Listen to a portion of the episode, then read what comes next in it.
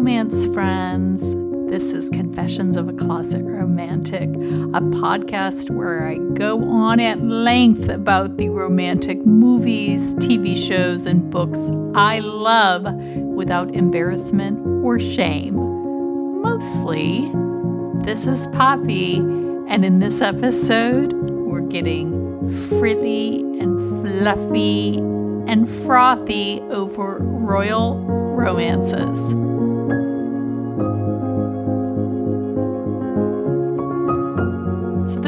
Definitely going to be a frilly, complete fantasy based episode that's so fun to do around the holidays. You just might get a cavity from all the sweetness and and and hurt yourself with all of the suspension of disbelief. And my UK listeners are going to have to forgive probably this entire episode. But I recently read my first royal romance and thought, well, that was so fun. And luckily, I'm not ridiculous over royalty. Or so I thought. The evidence may prove otherwise. I've talked about this before, but I was an Anglophile from the time I was a kid. My favorite books that I read over and over and over again were set in England A Little Princess, The Secret Garden. Maybe I was English in another life. I don't think I'm a royal stan but I did get up before dawn to watch Diana get married on TV. I grew up to marry my British pen pal and lived in London for many years. I guess this is kind of my jam according to the universe. And now I get to trot out my one royal anecdote. I have waited years to talk about this. Nobody cares. It's a total accident, pretty much little of any import happens anecdote. Except I was mere inches away from a prince. It's the most adjacent of royal adjacent stories. When I lived in London, I worked for a big book publisher doing publicity, and we were giving a launch party for an author who wrote the strangest novel with talking cockroaches as protagonists. I swear to God. So the publicity department had this brilliant idea. Let's host the book launch party after hours at the Insect House at the London Zoo. What we didn't know was that very afternoon of the party, Charles and Diana had reserved the entire insect house for, I think it was maybe William's birthday party. He would have been under 10, I think. I only saw Diana's legs as she climbed into a bus I'm assuming was filled with all these pooped kids after the party. I saw someone from the zoo curtsy, and that's all. Dang it! But for some reason, palace handlers decided to bring Prince Charles right through the room where we were all waiting to set up the party. The whole PR team learned of this and within minutes had this crazy hushed discussion about what we should do. Okay, stay seated, no eye contact, obviously. Oh, but I was going to sneak a look. I was one of four publicists, and all eight eyeballs were locked on each other in the most comical way as he walked in, like we were willing each other onto planet Don't Giggle. In strides Prince Charles, shooting his cops. You know what he does when he's uncertain? Do not ask me how I know this. So I'm in the seat on the end, and as he moves into the room, I glance up really quick, and he makes eye contact with me.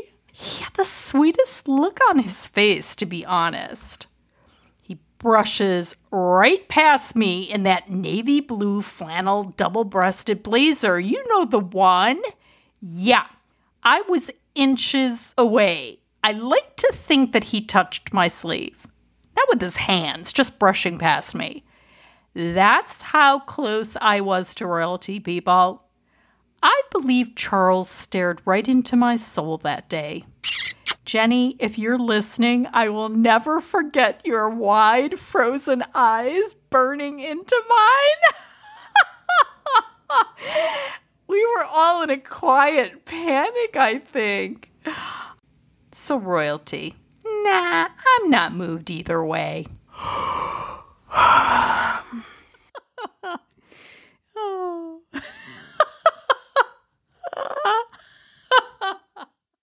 so, every single romantic movie with royal in the title is going to make me stop and say, Do I really need to watch another royal happy ever after? The answer is usually yes, as Lorde sings, Let me live that fantasy. I will watch Hallmark movies with royal in the title all the ding dong day, but for whatever reason, I haven't really read many royal romances. But when I read the description of Royally Screwed by Emma Chase, I was like, okay, this is a royal romance.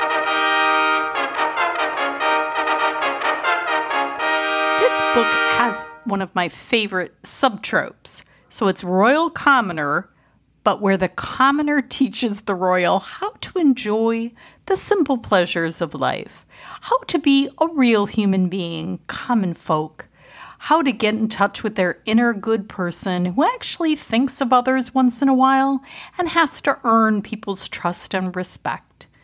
And needless to say, getting whatever the hell you want when you want it from the ordinary person's point of view is another massively appealing aspect of this fantasy. Because most of us will never be swept up in a royal love affair and transformed from a broke barista in a messy bun and dirty apron to a princess after a visiting royal stops by for an iced latte, you know, as they do takes one look at us and swoons. Early the next morning, I'm feeling almost human again, though still achy and fog headed. I have a meeting upstate with the heads of a military charity organization, and we're scheduled to leave just before sunrise. The earlier we arrive at our destination, the less likely a crowd will be there to greet us. Thankfully, the damnable snow has finally stopped and if there's one thing I appreciate about this city, it's its ability to get up and running through any catastrophe. Although the roads appear passable, Logan trades out the limousine for an SUV. In the back seat, I straighten my tie and adjust my cufflinks, while Simon mentions a craving for breakfast tea and a slice, or two, of pie to go with it. I've been looking for a reason to return, not that I need an excuse because I haven't been able to stop thinking about the pretty waitress and the way I treated her. After I nod, Simon gives Logan the directions, and we pull up in front of Amelia's a few minutes later. The street lamps are still on, and the sidewalk is empty, but the door is unlocked, so we walk inside, an annoying bell chiming above our heads. It's quiet. I don't take a seat, but stand in the middle of the room amongst the tables. We're closed, she says, coming through the swinging door, and then her head jerks up as she comes to a halt. Oh, it's you. She's even lovelier than I remembered, than I dreamed. Delicate midnight tendrils frame a face that belongs in a museum, with stunning dark sapphire eyes that should be commemorated in vibrant oils and soft watercolors. If Helen launched a thousand ships, this girl could raise a thousand hard ons. She's prettily made, the top of her head coming only to my chin, but fantastically curvy. Great full tits that strain the buttons of a wrinkled white blouse, shapely hips in a black skirt tapering to a tiny waist I could wrap my hands around, and toned legs encased in sheer black tights finish off the whole package very nicely. An unfamiliar anxiousness fizzes like soda in my gut. The door was open, I explain. It's broken. Logan flicks at the lock. Security is his life, so a broken lock would annoy him like a puzzle with the final piece missing. What do you want? She has no idea who I am. It's in the defensive way she holds herself and the accusatory note in her voice. Some women try to pretend they don't recognize me, but I can always tell. Her ignorance is rather thrilling. There are no expectations, no hidden agendas, no reasons to pretend. What she sees is what she gets, and all she sees is me. My throat is suddenly a barren wasteland. I swallow, but it's difficult. Well, he's desperate for some pie, I say, hooking my thumb at Simon. And I wanted to apologize for the other evening. I don't normally act that way. I was on a bit of a bender. In my experience, people don't do things when they're drunk that they wouldn't do normally.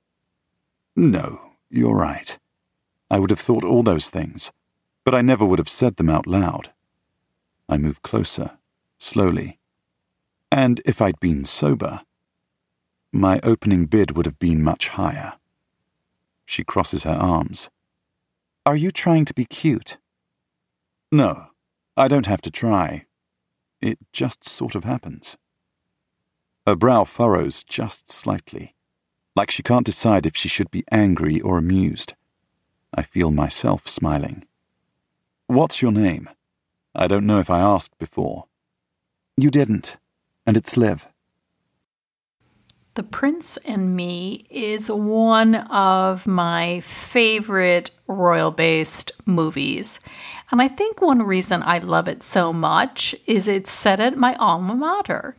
I spent many hours in that Rathskeller studying.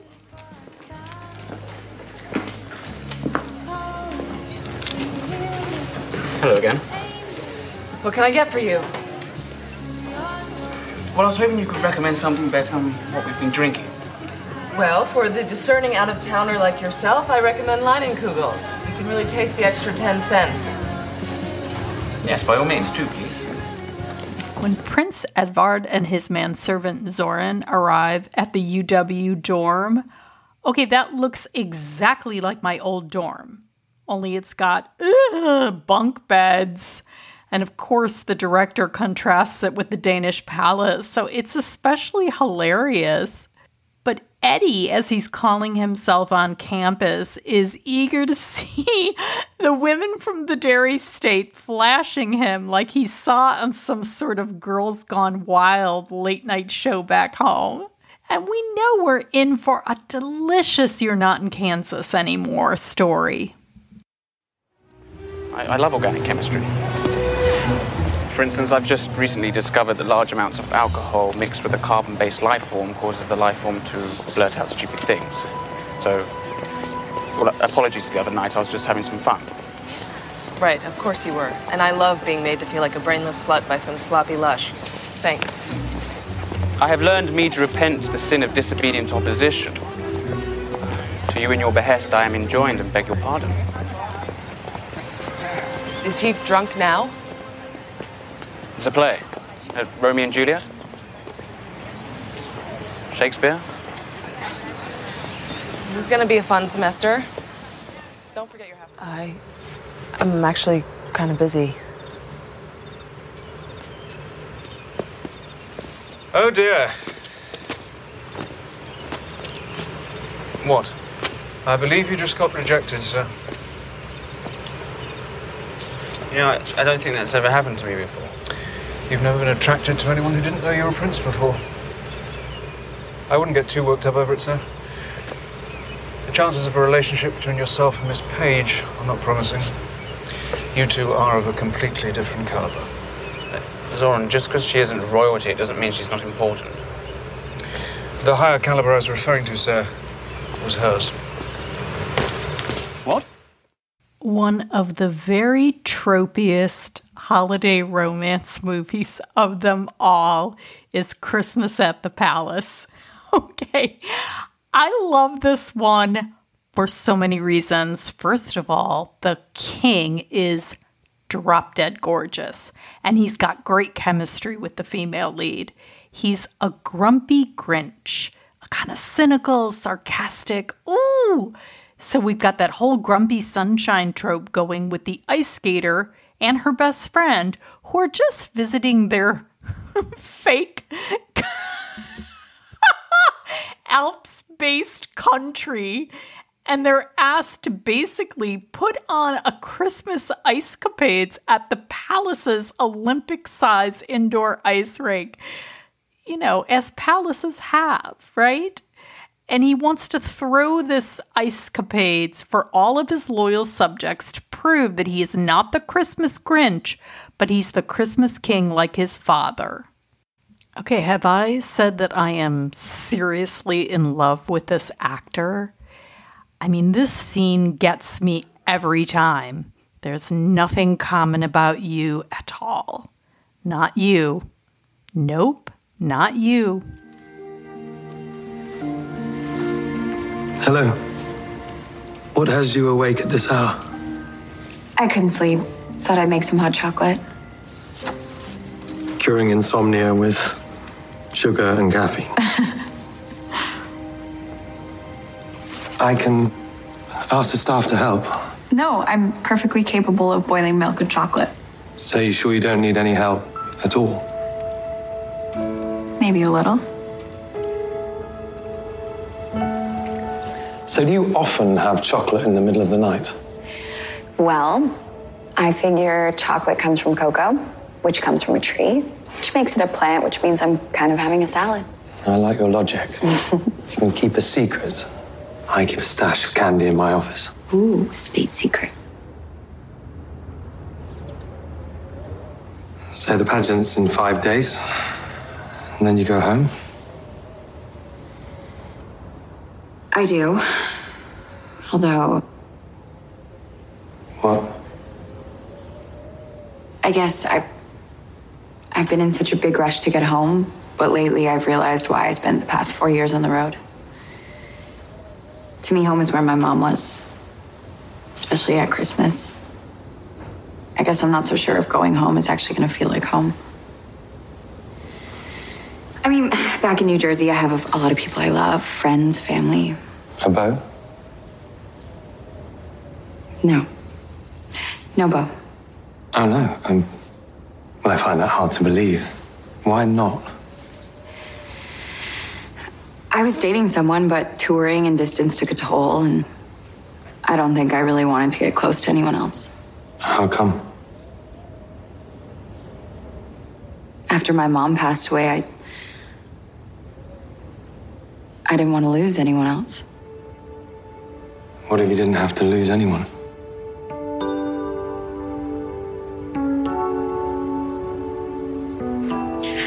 What about you?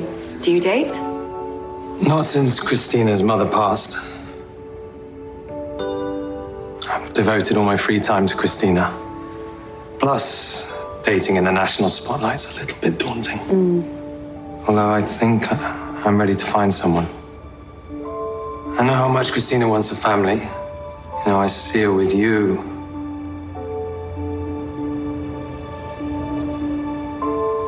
I should get back to this. What is it? Some more state secrets? It's the Christmas Eve dinner plan. Hmm? So it's who's invited, who sits where, the diplomats with the diplomats, and the cabinet separated so they don't fight. Where would a commoner like me sit? Well, there's nothing common about you at all. So, I mean, if you were to come to the Christmas Eve dinner, I would sit you right next to me.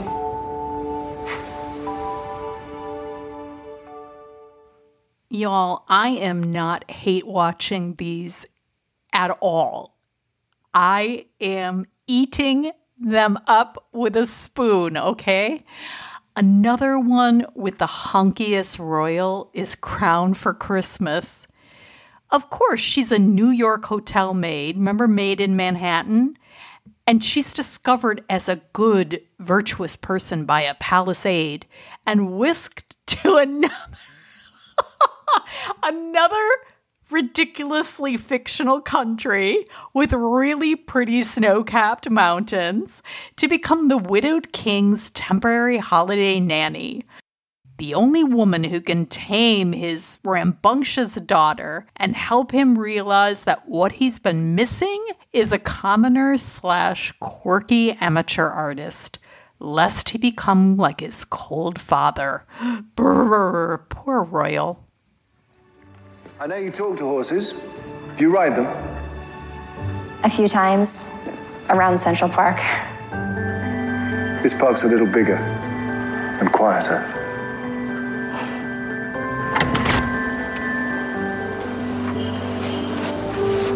Thanks. You know, you can only see so much from the back of a limo. But you can see everything from the seat of a horse. You ride every night? It's the only time when I really feel like myself. I think that's why I love New York so much. Nobody knows me there. I can stand in line, get shouted at by taxi drivers. That's what you want? You'd be surprised what you want when you can't have it. We should swap lives. I stand in line and get yelled at on a daily basis. You know, I met my wife in New York. Her family was as royal and stuffy as mine, but she wasn't. We eloped. Vegas? Niagara Falls. my father would have disowned me if he could. He was a much better king than he was a father. I probably shouldn't say this. No, please. Say it. Do you ever feel like maybe you've become a little like him? I'm afraid I might be going down the same path. Paths change all the time. Not in my world. All of these commoners single handedly saving the royals from their toxic childhoods. What would they do without them? Once Upon a Holiday steals from one of the greatest royal romances of all time, Roman Holiday with Gregory Peck and Audrey Hepburn. Hey, steal from the best. In this movie, Jack is a gorgeous, kind handyman who finds Katie wandering the mean city streets after she gets mugged. She has no ID on her, of course, and she's playing hooky from her royal handlers to rekindle memories of past Christmases she shared in the city with her late mom. Jack puts her up and starts helping her and eventually falls for her until he finds out who she really is. He is way too grounded for all this. Is there any future for a humble handyman and a royal woman? Oh, the disappointment. This is Hallmark, don't worry. But things get messier before they get better, and we learn that the love life of a princess is much more stressful than one would imagine. And then we would go exploring the city, looking at all the decorations to find the most perfect fit. I, I look forward to those visits too. I knew your mother since she was a little girl, and we were at school together. But once you married the prince, those visits, it's the only time I got to see you both. Well, it's been far too long, George. No need to make any excuses. I'm sure the Princess of Montserrat has plenty more important things to keep her busy. Yeah, so busy, they can't even get by for an hour without me. What's the deal? If Montserrat is such a small country anyway, why do they even need a princess, huh? You know, I remember your mother asking the same question when she married your father. Well, that was a different story. She fell in love with a prince. All I ever do is stand here and wave and flash a smile and give speeches to a bunch of people that don't listen to me anyway. Hey, what you do is very important. People depend on you. Maybe I'd like to be undependable. What is going on with you, Katie? This. I didn't ask to be a princess. You know, it never stops, by the way. There's always someone there trying to tell me how to talk, how to how to how to look, how to smile, just how to be. Comes with the territory. I can take care of myself. Thank you. I'm sorry, George. You know, being in the city reminds me of how much I miss her. Oh, so she's a princess. What's the big deal? It's not like Katie lives in a castle or something. Actually, Really? Wow. Hmm. What's it like? Later. So, who are those guys chasing you? they technically work for me. At home in Montserrat, we celebrate Christmas every year with the National Festival. It's a very old tradition. The whole country looks forward to it. And for hundreds of years, the royal family, my family, has always presided over it.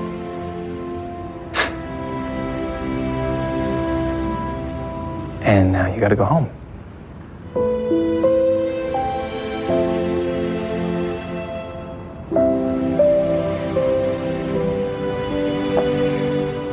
Um, hey, I'm happy you got the chance to come back and see Christmas again the way you remember it.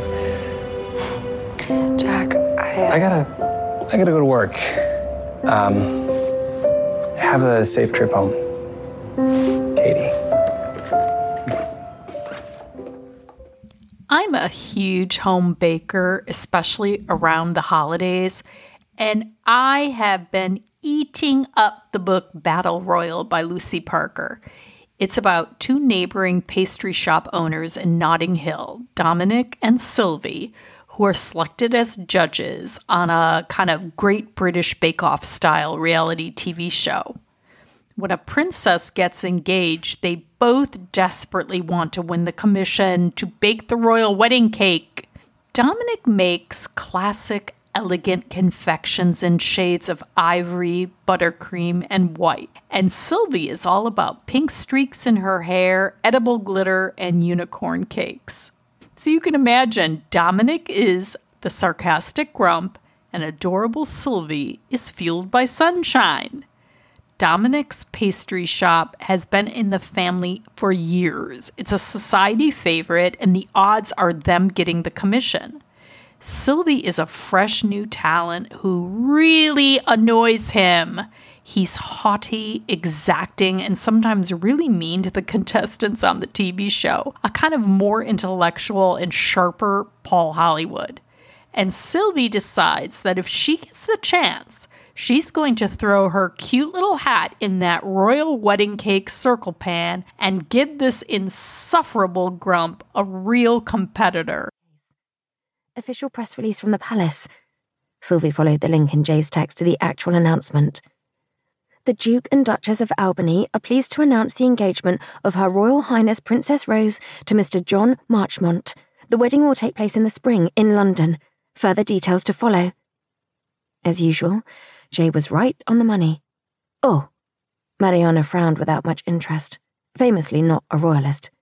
Remind me, Princess Rose is daughter of the king's middle son, Zack said admonishingly, especially popular with the under 30 demographic. Fab fashion sense, like a young Morticia Addams. but she'd retain a spot in my top three favourite royals just for that interview as a teen where she compared her ghastly uncle to a codpiece. He bounced on the balls of his feet. God, I love a royal wedding. So do I, Sylvie murmured meaningfully, flipping through to the news sites and clicking on the first link. The press release had been out for almost 20 minutes, so naturally the media had already thrown around names for everything from the dress designer to the supplier of napkin holders. She scissored her fingers, enlarging the official engagement shot of the couple smiling into one another's eyes. The bride's sleek dark hair was smoothed into an unusually restrained knot, but she'd stuck to her guns with the heavy black eyeliner. Her lacy black dress was a little funereal, but clearly a compromise between her own preference for Victoriana and the palace's idea of appropriate styling for a photo shoot that would make the history books. The groom was wearing a pink shirt, and his curls were fluffy. It was like a grown up Emily the Strange marrying Bertie Wooster. The smiles were natural, the body language extremely affectionate, but their knuckles were white. Nerves or tension? Sylvie studied the cover shot for a few more seconds, then scrolled down to the article. The journalist would have had a lot of the copy sitting ready to go. This had been on the rumour mill since their first joint public appearance. The union between the king's eldest granddaughter and the youngest son of a baronet, who, according to this tabloid, had inherited neither land nor brain cells from his parents. The overgrown goth princess and a stuttering social climber with all the poise and sophistication of a golden retriever. Charming. A page long summary of Rose's past romances and flings followed, basically an illustrated guide to the art of slut shaming. Did the editors of the Daily Spin actually advertise for their writers, or just draw symbols on the ground and summon them from the underworld? Sylvie zeroed in on the column she was interested in.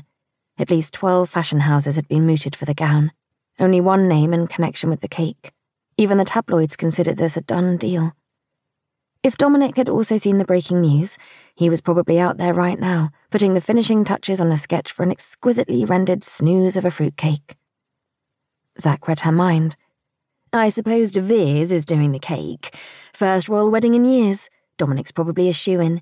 His granddad had the honour in the past. De Vere Senior was the king's pet baker. His Majesty was very fond of their Battenberg. Mariana looked at him and he shrugged. Fact of the day on the Royal Stands blog. Mariana's attention returned to Sylvie. She was observing her cannily. Is that just the slightest touch of scheming criminal mastermind I see? Zack made a noise like an overexcited chicken. Are you going after the royal wedding contract? Literally, the cake of the year? He hauled Sylvie's chair around and leaned close. She widened her eyes at him innocently, and he clapped his hands together, a booming slap that made her jump. Oh, hells, yeah. Judge versus judge, neighbour pitted against neighbour, the kitten taking on the lion. Sylvie's eyes narrowed again. Zack gave another wriggly little hop. I do love me some drama. Bring it on, dollface. Kitten her ass.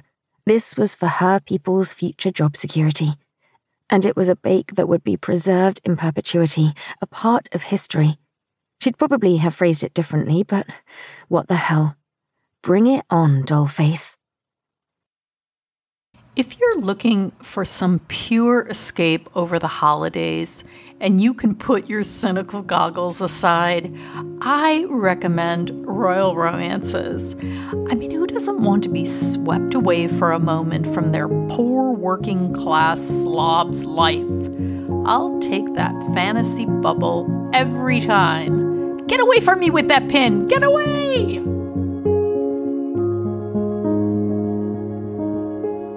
Enjoyed this podcast, I hope you'll share this episode from your podcast app, follow this podcast, or tell a friend about it. And come chat with me on Twitter. I'm at poppy underscore confesses.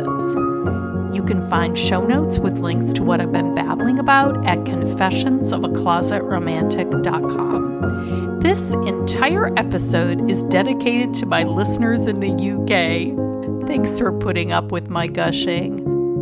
Until next time, wishing you all the prince or princess of your dreams.